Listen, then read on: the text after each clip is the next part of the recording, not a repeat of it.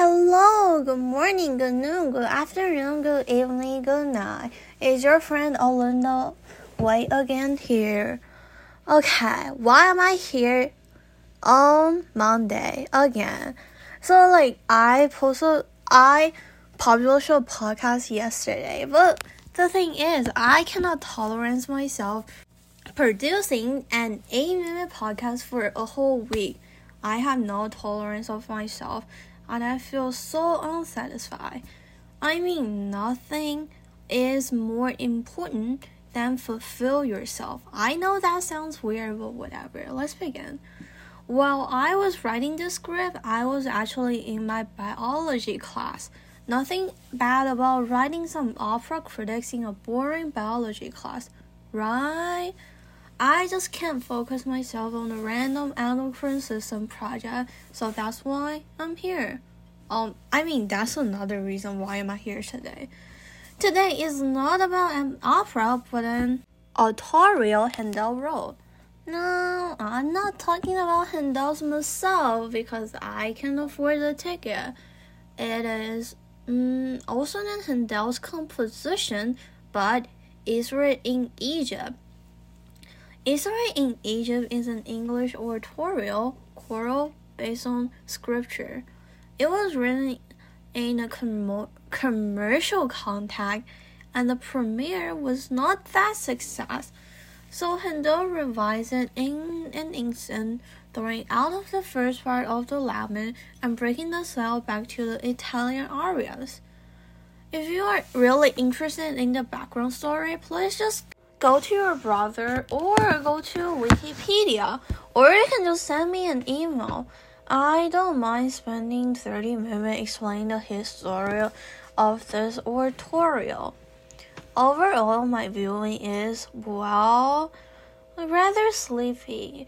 The conducting was adequate for the whole show, but just adequate enough to give me any other ideas. Back to the NY Phil's version, conductor Janet Sorrell's excerpt. The excerpt from the full score to performance were not that fine to me. Alright, metaphors again. It is like you are listening to Aida with a pair of first generation AirPods. Just not that satisfied. That was the second time I used the word satisfied again it means unfulfilling. The rearrangement is really weird. The interconnection between different acts are kind of missing. That Baroque fancy sense kind of disappeared a lot somehow. I'd rather pay double to listen if NY Phil would like to do the fall. However, I like the harpsichord. It is my first time hearing a harpsichord live. Interesting little instrument. We all know that during the Baroque time period, composers, especially Handel, loved writing arias for castrato, which is now nowadays countertenors. For those who don't know, a castrato, or in Italian, castrati, is a male singer who underwent castration before puberty in order to retain singing voice equivalent to that of a soprano, mezzo soprano, or contralto. Credit Wikipedia. Talks about the countertenor. I would like to name Cody Bowers. The singing was just average, too average. I mean, he should probably walk that 200 feet to go to LaGuardia High School and ask for enrollment criteria.